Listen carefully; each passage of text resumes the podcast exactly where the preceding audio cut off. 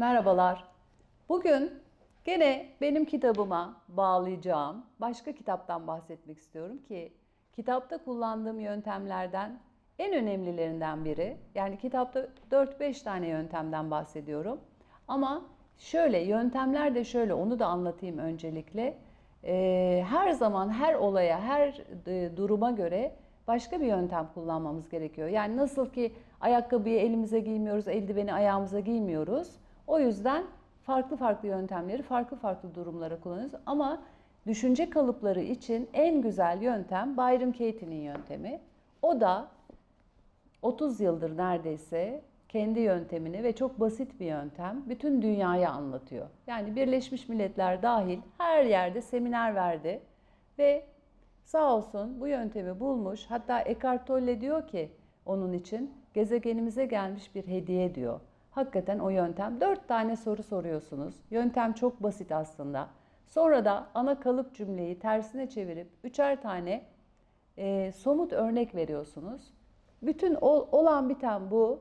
O zaman da düşünce sizden gidiyor. Yani ben şunu düşünmeyeyim demekle olmuyor ya. Hani ben işte ne bileyim şu kişiyi suçlamayayım demekle olmuyor. Daha da suçlayasımız geliyor.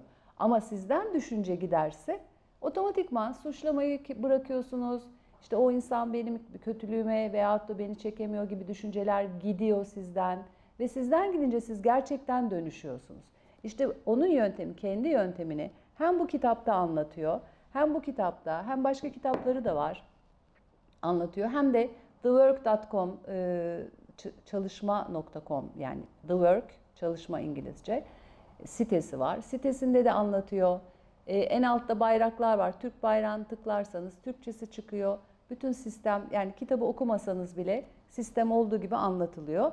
Ben de kendi kitabımda kendi üzerimde yaptığım çalışmayı, Byron Katie'nin yöntemini kullanarak yaptığım çalışmayı nasıl yaptığımı anlatıyorum ve ne işe yaradığını anlatıyorum. Teşekkürler. Şimdi diğer bir kitaba gelirsek, o da bu sevgi devrimi. Bu Luc Ferry Fransa'da Eğitim Bakanlığı yaptı. Ve Habermas vardır. E, sosyologlar bilir, felsefeciler bilir. Bir düşünürdür kendisi. Habermasçıdır Luc Ferry. Ve kitabında gerçekten çok muazzam güzel şeylerden bahsediyor. Yani sevgi devrimi yap, yapmamız gerekiyor. Oraya doğru gidiyoruz. Ve onu yapmadan olmayacak bu iş. Çok güzel anlatıyor. Diyor ki mesela ben herhangi bir yeri açıyorum kitapta. Hiçbir yer işaretli değil kitaplarımda. Herhangi bir yeri açıyorum. Akışta. Bakalım ne diyor. İkinci Dünya Savaşı sonrasında yüzleşildikten sonra e, şunu ama başına almam lazım. Kamplarda yaşanmış olan dehşet ve Auschwitz'i bombalamayı kimsenin akıl edememiş olması gerçeğiyle İkinci Dünya Savaşı sonrasında yüzleşildikten sonra bu inancın daha da yaygınlaşmış olması bir tesadüf değildir. İnanç neymiş? Yukarıda bir yerde bir inançtan bahsediyor olmalı. Neyse devam ederken anlayacağız. Evet, savaşın ertesinde tebriklere nail olanlar direnişçiler olmuştur. Korunan, tedavi edilen mağdurlar değil. Nasıl ki aynı rahatsızlık Hiroşima ya da Nagasaki içinde hissedilmemişse, Trier veya Dresden'in bombalanması hiç kimsede bir sıkıntıya neden olmamıştır. Ayrıca o günün tam tersine bugün neden oldukları tiksinti de artık nafiledir.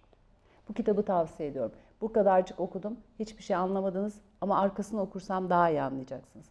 20. yüzyılda büyüsünü yitiren dünyaya 21. yüzyılda yeniden büyü katmak, katmak için insanlığın başarması gereken bir görevi var. Sevgi devrimi. Bundan sonra gerektiği takdirde uğruna varlığımızı ortaya koyacağımız tek varlık her şeyden önce insan olmalıdır.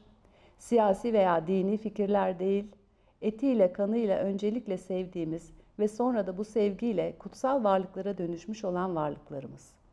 Bu teorik bilgiden etiğe, metafizikten politika ve gündelik yaşama kadar insanın varoluşuna dair tüm alanlara dokunan yeni bir dünya görüşünü keşfetmemizi, hatta böyle bir dünya görüşünü icat etmemizi gerektiriyor. İşte o zaman o ender anlardan biri eşi benzeri görülmemiş kökten bir değişim yaşanabilecektir. diyor. Teşekkür